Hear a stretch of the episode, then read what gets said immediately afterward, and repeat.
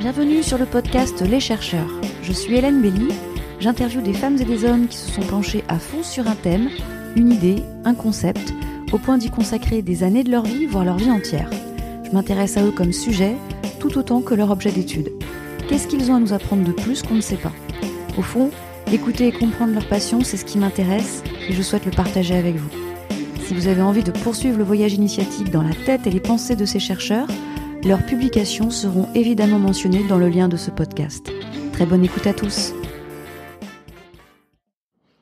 Aujourd'hui, en cette journée du 8 mars 2023, je suis fière de fêter les trois ans de mon podcast à l'occasion de la Journée internationale des droits des femmes. Plusieurs de mes épisodes abordent des thématiques féministes, notamment avec les travaux de Laura Carpentier-Goffre, de Simone Delars, de Leslie Funkern et les actions de Simon Diassa. Leur domaine de réflexion porte sur le travail domestique, les violences patriarcales, les politiques de santé et de l'emploi. Leurs approches sont interdisciplinaires et internationales. Dans cet épisode et en ce jour particulier à double titre, j'interviewe pour la seconde fois Simone Delars parce qu'elle a été la première chercheuse de mon podcast à être interviewée en 2020. Aujourd'hui, elle finalise et parfait la rédaction de sa thèse.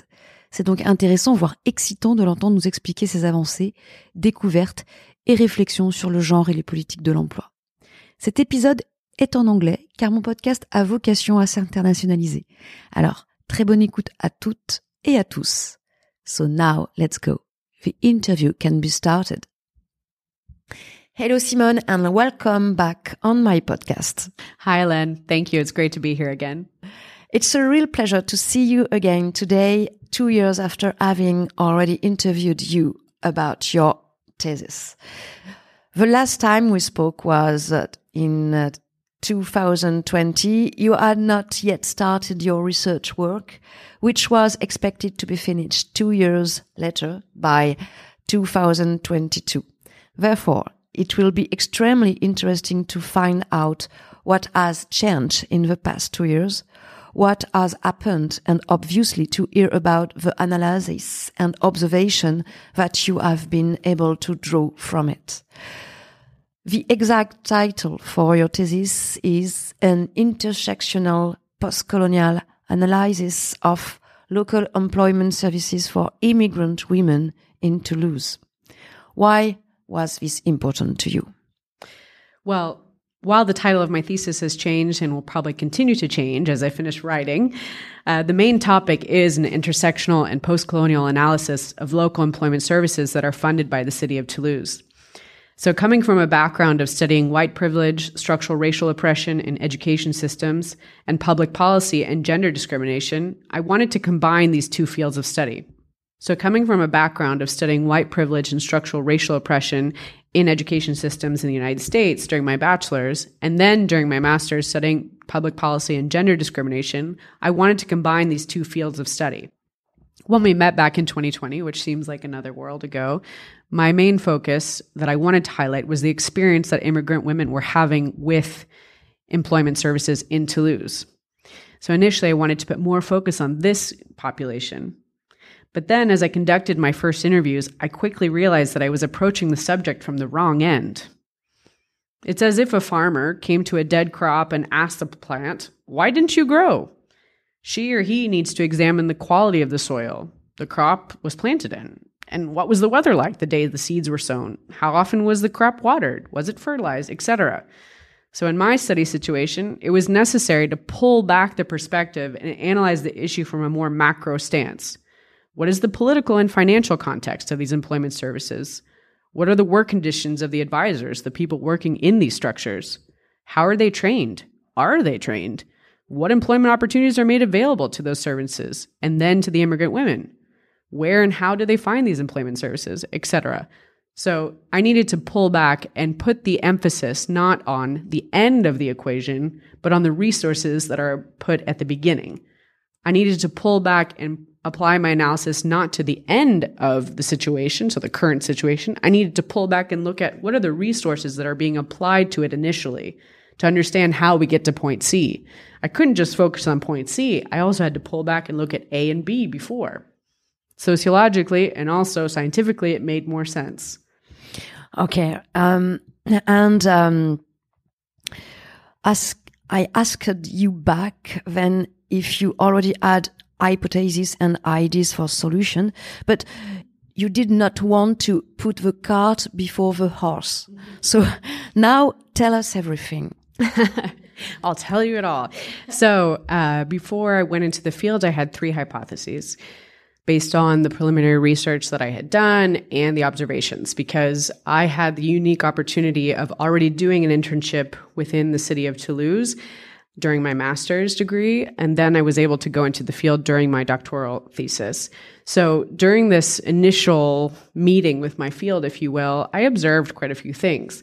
You can imagine the city of Toulouse has thousands and thousands of agents, and all these people are doing different forms of work. But when you're in that big machine, uh, you can start to draw some conclusions about what is going on in that social and political context. So, the three hypotheses that I came up with to begin with were the first hypothesis was based off of the little data, but the data that we have now from INSSE, INSEE, INSEE, sorry. So, one thing we have to know about, and I think that we mentioned it the last time we spoke, but that with French public statistics, it was only until 2006 that we actually knew what countries immigrants were coming from. Before 2006, immigrants were just one large population in all of statistics. So myself, I'm an immigrant here in Toulouse. My situation would be completely different from someone coming from Lithuania or someone coming from China. Uh, but statistically, we were all grouped in the same category until 2006. So I did an observation from 2000 2008 to 2016 to see what was going on in Toulouse based on these different groups. So when we look at the socio-professional distribution of immigrant women in Toulouse, so the most recent data that I had at the time at the beginning of my study was 2016. Now some recent data has come out that I'm analyzing at the moment. But based on the numbers from 2016, when we look at the social professional distribution of immigrant women, we look at where they're working. So we look at what country they're coming from and in what type of work they're doing, what type of field. So when I looked at this, I saw that there was quite a bit of horizontal and vertical segregation. So what does that mean? Horizontal and vertical segregation are two sociological concepts that describe when we have horizontal segregation is when we have these people are always in this type of job and these people are always in this type of job. So horizontally, for example, if we were doing it between men and women, women are always in secretarial positions, men are always working in science or in math, etc. I'm doing a very broad stroke here, but you get what I'm saying. So when we look at the table and we look at this socio-professional distribution, we can see that women from Portugal or Italy or Spain are working as uh, intellectual professions, or what we say in France is a cadre, which is someone that's in a stable position, an office job. And then we look at women that are coming from Algeria or Morocco, are heavily unemployed, or they're working just as ouvrière, which is a worker, or they're working as um, artisans, for example. So we can see that some, we, a high concentration of some nationalities are in some types of jobs and in others in other types of jobs. Now we pass into the second concept, which is hor- which is vertical segregation. Vertical segregation is basically hierarchy. So certain populations and certain nationalities are making it all the way up on the chain, and some are staying down at the bottom. And that happens again and again, which is a third concept, social reproduction.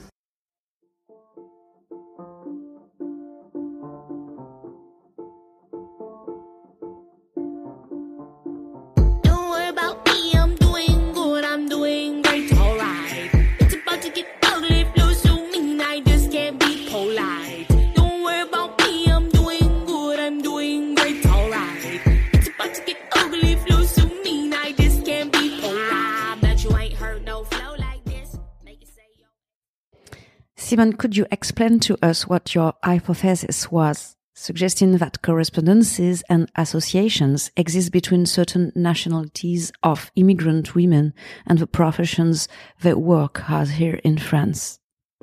Based on this socio-professional distribution, my first hypothesis was that the advisors, the people that were working in the employment services for the city, were basically sorting different nationalities of women into different types of job. Meaning, you're from Algeria, you're going to do this job. You're from Spain, you're going to do this type of job. So I thought that it was all coming from them. Now, in the field, what I did see is there is a lot of social othering, meaning that you are from this other culture and you are from this culture. And there was definitely a lot of normativity behind that. Uh, so, what we can call racism, um, saying that this is good and this is bad. This is the good type of immigrant. This is the bad type of immigrant.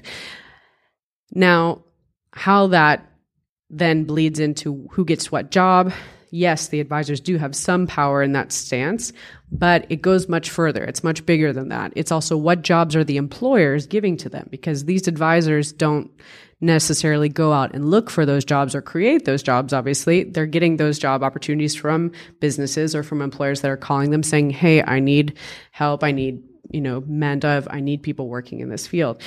So the sorting, if you will, or the selection has already been done in a way based on the resources that they get. Um, and then there was definitely um, normativity and also uh, aspects of racial preferencing, racial profiling that was going on with these advisors that I saw in the field. So that was the first kind of hypothesis. Uh, the second hypothesis were uh, that these different structures, because they're not just there's not just one structure for professional insertion, there's several structures, that they're all in competition over the public. So they don't try to network with each other, and so because of that, uh, there are some big gaps or some big holes in the accompaniment of immigrant women in Toulouse when they're looking for professional opportunities. So what does that mean? It means that each structure has their own flavor, has their own expertise. So one structure might be really good at teaching people to have self confidence. Uh, one structure so that they can do their interviews and they can present well when they go to interview for a job. Another structure might be really good at teaching computer skills that are definitely necessary for a lot of jobs today, et cetera, et cetera. So each structure has their own flavor, their own personal capacity that they're really something that they're really good at. So that means that not everyone is really good at everything. That's obvious. So let's say I go to a certain structure because it's down the street from my house and I say I need help with this, this, this. And the structure really can only help me with two of those things and not the third thing. Then the structure will maybe not send me to their colleague at this other structure, even though they know that that structure could answer my need. They're not going to send me. Why? Because they want to keep me. Because when they apply for funding from the city, they need to prove how many people they helped and how many people they're currently helping every year to show that they're pertinent. They are needed in the field. So we still need to get our funding. Without big numbers, or if the numbers diminish from one year to the next, maybe the city, when they go over their file, will think, hmm, you're not really helping as many people as you need you did last year, so you don't need as much money as I gave you last year. I'm going to give you less money. So my hypothesis, my second hypothesis was initially that those structures know this type of logic, so they are going to not send someone to another structure, even though they know that they can't really help them to the best of their ability because they're afraid of losing them. And it wasn't the case. It wasn't the case. Yes, it was the case that these advisors, these different structures don't know each other. They haven't created a cohesive network. They don't uh, regularly meet. Uh, they wouldn't know how to send me, for example, to another place, but not out of competition because they're not necessarily in competition with each other. They're more in competition with the system itself. So I briefly talked about the funding. So how a large majority of these structures are funded year after year is on short two to three year contracts they respond to a call. So, like we have in research, which is a call for papers, it's a call for projects, an appel à projet. So, a call for projects thus uh, requires structures to respond to whatever that project is. So, the city or whoever is giving out the money, if it's the department or the region or the, the state, even, will say, we need uh, this and this type of service for this and this amount of people for this and this population. And the structure says, okay, I have to meet this need in order to get this money.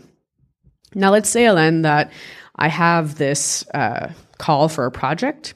Project probably wasn't maybe my strongest point. I don't work in computer services. I wouldn't know how to really uh, teach someone how to use those type of skills.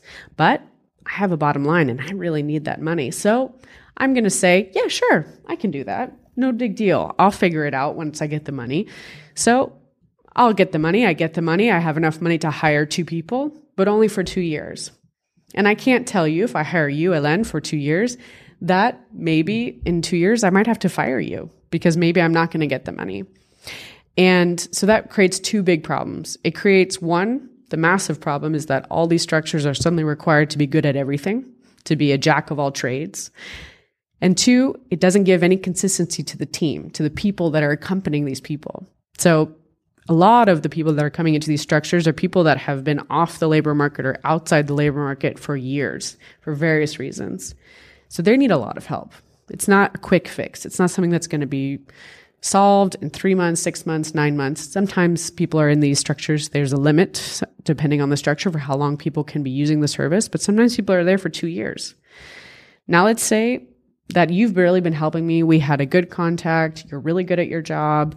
Um, but then your boss has to fire you because I just don't have enough money. So me getting services from you was great. And suddenly you're gone. And I come back and I see this person I don't know. And maybe I have trust issues. Maybe I, and, but even if I didn't, just say it totally creates a disruption in how that person is accompanied. And all the work that we constructed together is suddenly gone. And how do I continue? It's almost as if I go back to maybe not square one, but maybe square five.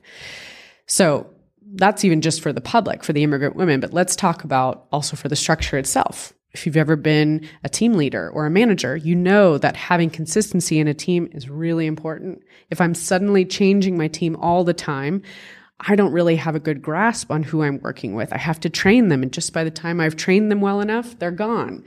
Uh, and also, me as a manager, let's say, I'm constantly looking for funding. I'm constantly finding how we can adapt our competences to competencies to be able to respond to a project that has nothing to do with what we need because we just have to continue to exist. So that puts the situation, that puts the, the, sorry, the structure in a very precarious situation, stressful situation. So that was the second hypothesis.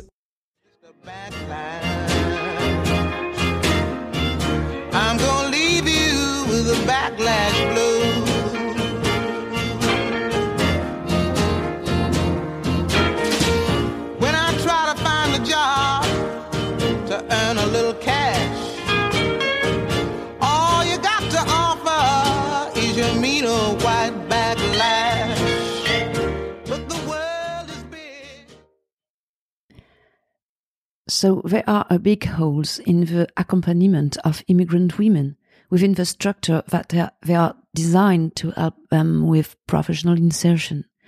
On top of the fact that these structures are aware that they are potentially not the best help available to these women.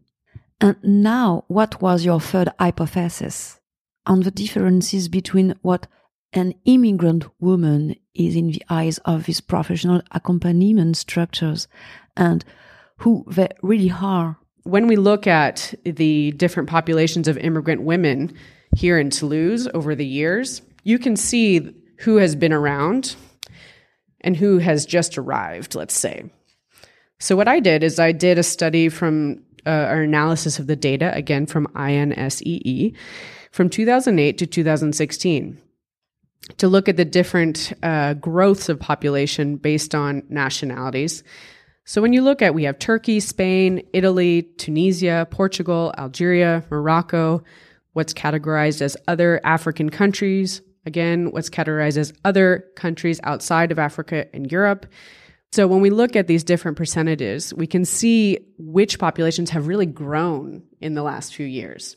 So historically, the Algerian population for immigrant women has been the most uh, present, has been the largest population, which is true, except in 2014 and 2015, when the other population of other countries outside of Europe and Africa were the number one, the biggest population in Toulouse. So when you look at from 2008 to 2016, you see that Algerian women are the largest population in terms of immigrant women in Toulouse, except for in 2014, 2015, when it's women that are coming from other countries outside of Europe and Africa which is a very vague category. That could be that that would be me, for example. That could also be women coming from China. That could be women coming from um, Indonesia. It could really be very very large. So again, not great to have such a, a vague category, but it's what we're working with. But anyways, why do I bring that up? I bring that up because what I was noticing in my preliminary research is that when we use the word immigrant women it meant something very specific, even though that term is extremely large and extremely vague. I understood through different meetings that were uh, about how do we help immigrant women professionally and socially integrate. I understood that they were talking about a very specific profile. What was that profile? That was a woman who's from North Africa and who is Muslim, who is not working and who is a mom. Okay, so we have a very specific profile all of a sudden from a very vague term. However, when we say immigrant women, that's not who we mean. You know, that's that's not everyone. Not everyone fits that profile. Yes, statistically we see that a lot of women from a lot of immigrant women all are, are Algerian. That's true. However, we also know that just because you're from Algeria doesn't mean you're Muslim. Because when we look at the largest population of Muslim people in the world, it's not even in North Africa, it's in Indonesia. So we have to break down some of those stereotypes to really understand who are we talking about. Because as a sociologist, that's extremely important to know the population, but not even as a sociologist. As someone who's creating public policy or public services, putting public money towards services, you really need to understand who your target audience is. If you're doing it with this very vague idea and thinking, well, these women will probably need this, again, we can talk about how that approach is also problematic for other reasons. But if we're just imagining what this imaginary population needs, probably chances are when we get into the field, it's not really going to match up. So that's going to be a waste of public money. It's going to be a waste of our time, a waste of, you know, will on a lot of very genuine people wanting to help. And then also the public is going to be frustrated because they're not getting the services that they need. So you can see how that's problematic all the way around. So, yes, there is some historical backing for why, when we're thinking of immigrant women as public servants, we're thinking of a North African woman because, yes, the majority are from Algeria, but remember, I did say that in 2014 and 2015, the majority were other countries outside of Europe and Africa. And that population was always second year after year after year. They're right behind Algeria. So that means that they're also a very large population. Now let's talk about growth. So when we talk about growth from 2008 to 2016, those eight years, when you look at which communities or which populations, which nationalities grew the most, it was other countries from the European Union. They grew by 53.82% in those eight years, which is a lot. However, when we look at the Algerian population, they only grew by 21.07%.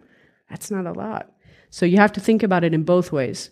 The sec- first way is that the second group, the second largest population, is this very vague category that we talked about. And the second thing you need to think about is that this other category of other European countries has grown a lot in these last few years. So they're the up and coming group. But if we're constantly focusing on what they call Maghrebin, so North African women who are Muslim, who are moms, who are not working, if we're constantly focusing on that population, we're totally missing what's about to come up. We're totally missing what's already there because that second group is, is already here. But it's vague, but they're here. So if we're constantly focused on a group without thinking about everybody else, we're creating services that are not adapted to everyone and thus not helping the whole population and the whole problem. So those are my three hypotheses that I went into the field with. And I shared some of my results with you uh, based on those hypotheses.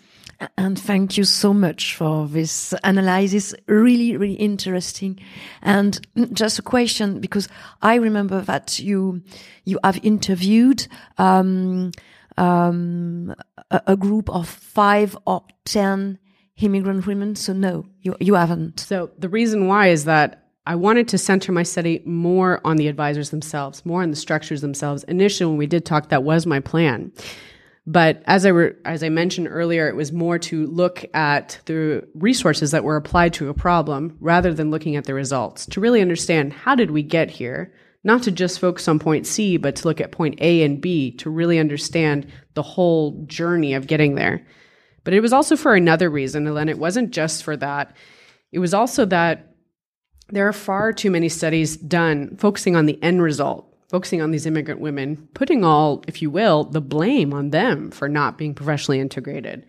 It's not only studies, but it's also uh, in the media, in political discourse. Is why can't these immigrant women get a job? They don't want to get a job. It becomes very normative, the discourse on that.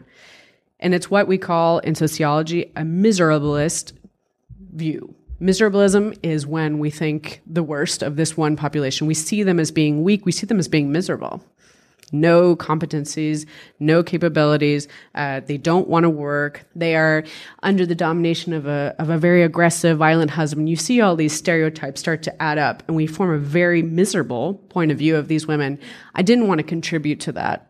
I obviously would have never described these women as such, but I didn't want to put my sociological analysis on the population. I wanted to put it on the resources that are applied to this issue.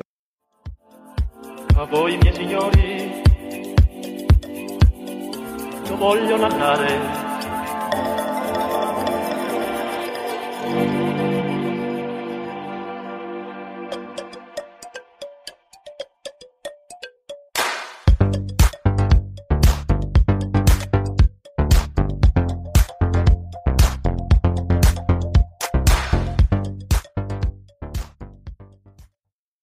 At the time, you were telling me that you wanted to study a ma ma major issue, namely to study to study the vision that the agent had of immigrant women, to see if these agents or officers treated them as dominated without questioning their own domination.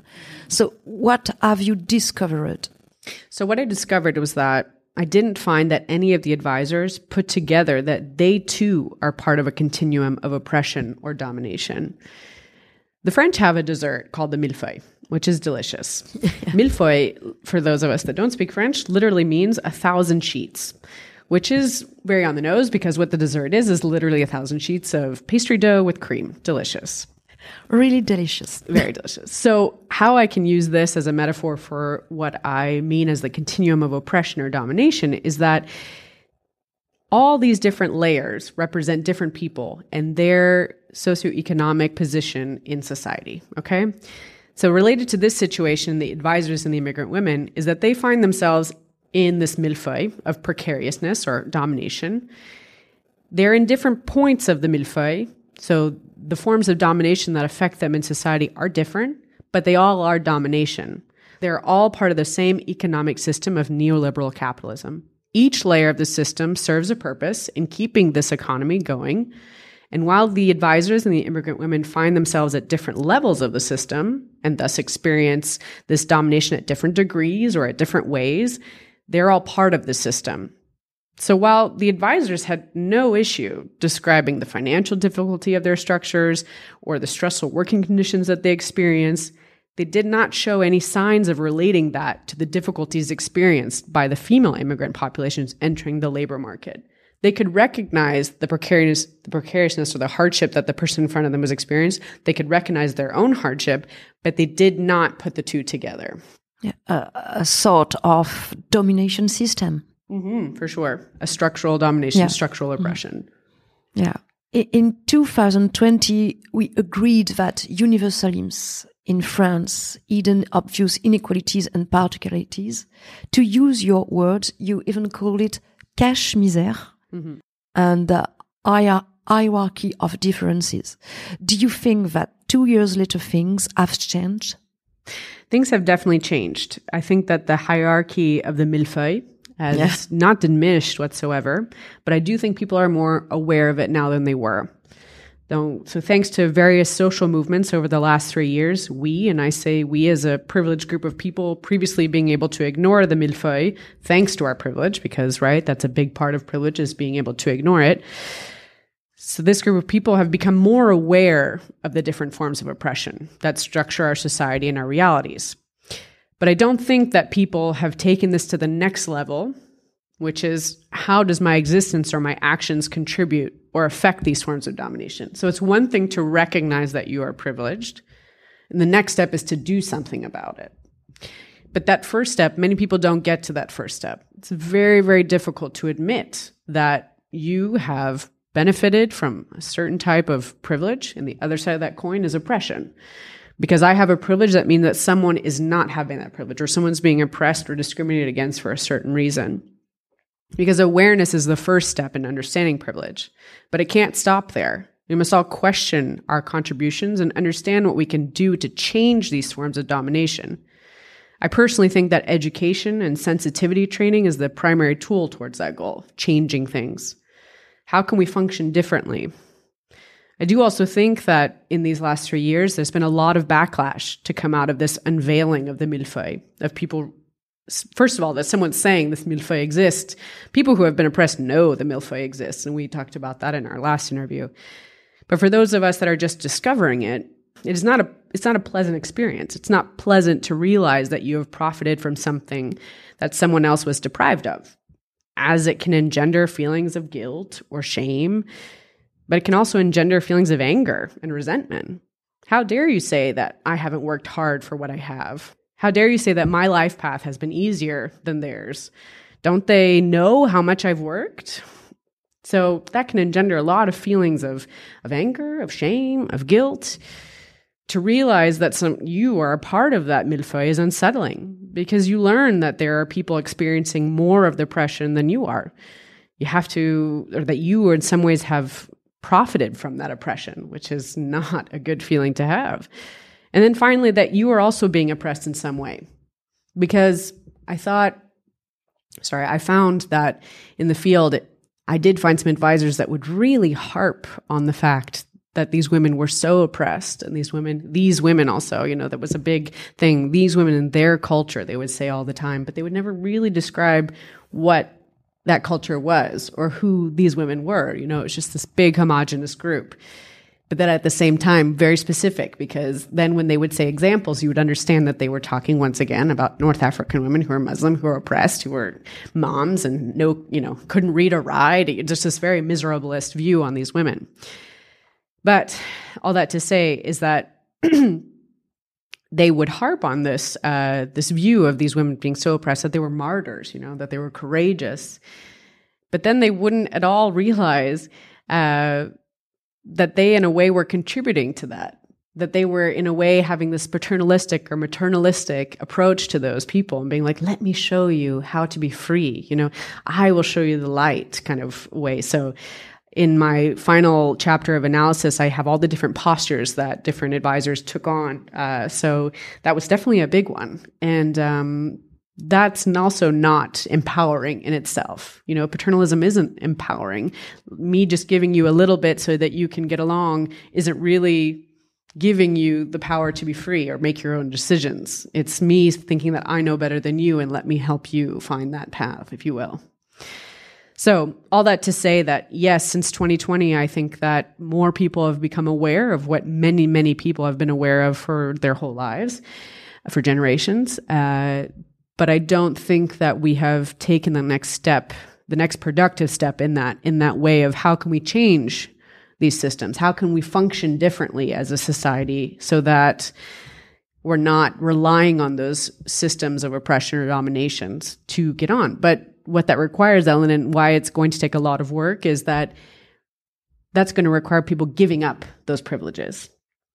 And I think that that is going to be really difficult because it's not necessarily a question of handing out cash, though. Some people, when we talk about the United States, we can also talk about reparations that are owed to African American people following the slave labor that was engendered upon generations of families for years and the free, the wealth that was created off of that free labor. So some people do talk about financial reparations, but it's also you know not being considered uh, for a job necessarily so easily as someone else would be. You, know, you yourself are a recruiter and we all have those different stereotypes or those different personal bias that come in when we will look at someone or hear them speak the first time and we size them up within seconds, within minutes, you know, as a sociologist, I can tell you all about that, about how people look at me, you know, when I'd go into an interview with these different advisors, someone coming in as coming from the city hall or someone coming in as a, a doctoral student or someone coming in with a Mac laptop or someone coming with a notebook, someone coming in in jeans or someone coming in in a suit.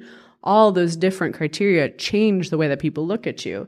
So don't even get me started when you just think about when you think about class, when you think about race, when you think about gender, you know, all those things come into play uh, when we size someone up, when we're judging someone, and then applying our preconceived notions about who that person is based on that. So, uh, yes, we have made a step in the right direction since 2020 thanks to the, all the community uh, communities that have organized and have done the sensitivity training for other people and given out the educational resources so that people can in some ways become more aware of the real functioning of the world uh, but i do think that there is a lot of work to be done, and we can talk about that more. I think we're going to talk about my future plans. So Yeah, uh, absolutely. So, yeah, um, do you plan on going back to the US or staying here? So I'm very lucky in the sense that I have dual nationality, and one of those Yeah. nationalities allows me to stay and work in Europe without a visa. So because of that, I do plan on staying in Europe. Uh, I think with the current evolutions of society in the United States, I am wanting to stay here in France. I think that life is durable here. People ask me why I see myself here in France is that I see that I would be able to have a dependable salary, be able to raise my family, be able to have access to health care in a way that is conducive towards leading a normal life, aka not being worried about getting into a car accident because it could totally financially ruin me in terms of hospital fees, or I'm one chronic disease away from being homeless or you know life is durable but that's my own personal soapbox. Um, so the more vanilla answer I think would say is I've done uh, a large part of my professional career already here in Europe. I've been here for 10 years and I see myself continuing that professional path, whether it's in France or somewhere else in Europe. Uh, we'll see once I defend my thesis at the end of this year where uh, where that work takes me because I had the incredible uh, opportunity when I was working for the city to become a trainer a formatrice uh, in creating training, sensitivity trainings around sexist and sexual harassment at work. So I created a training with two other colleagues and we gave that training to different employees of the city.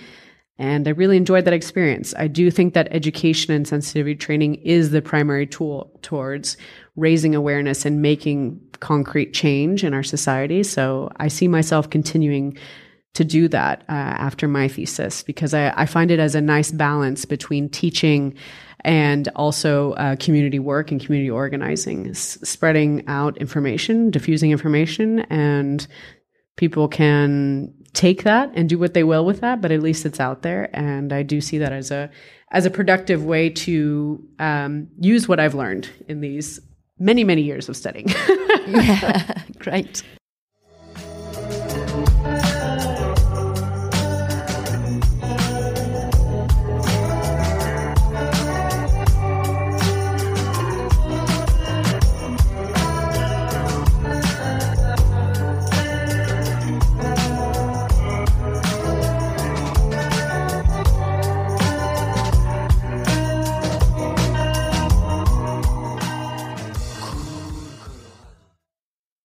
I have I have a, just a, a, last question for you, Simon.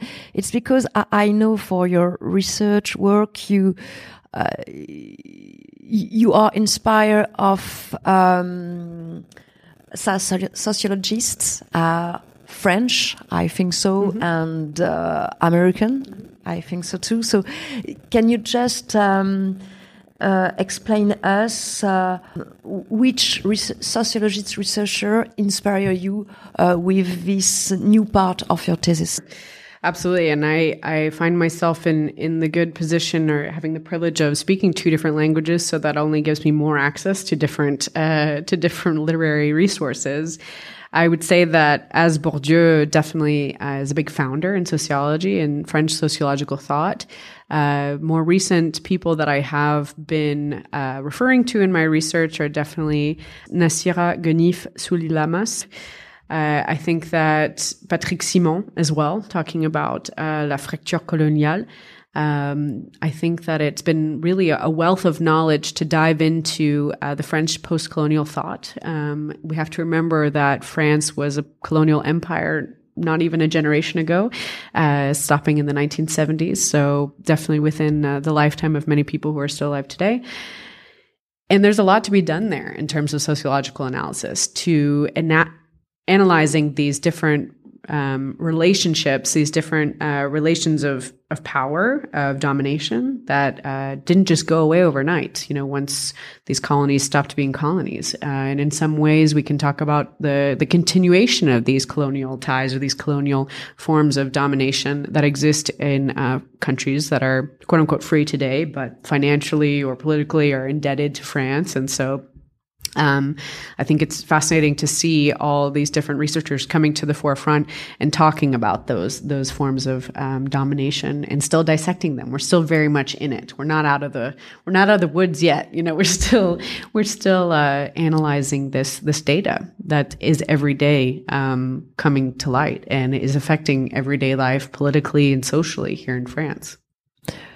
So just Simon, I have just one last question about your work. If you have just one word to sum up uh, this such huge work you have done around your thesis, what is this word? So I don't know, Ellen, if I have just one word, but maybe one example. I've talked to, I've used a lot of metaphors today when it's coming from crops or to dessert, but I'm going to give you one more, okay? okay? So my last one would say, would be, is when an oil painting is restored in a museum. Okay. So when an oil painting is restored, there's a lot of cleaning that has to go on. So they take off a lot of layers of paint, of dust, of grime, etc. Sociological research is similar in that extent like an archaeologist, I'm going to be dusting away, I'm going to be taking away layers of dust, of clay, etc., to find what's underneath. Just like the person that's restoring this oil painting is taking off those layers of grime to return the painting to its former glory. I go in as a sociologist and I try to take off these different layers and I try to look at things from different angles. So you named Bourdieu, for example, all these different sociologists that have come before me, applying their own angle, their own lens onto what they're studying. I've come at this subject, so studying municipal agents, from a point of view that is intersectional and post colonial. These two types of lenses, these two types of perspective, have not yet been applied to French public agents in their professional practice.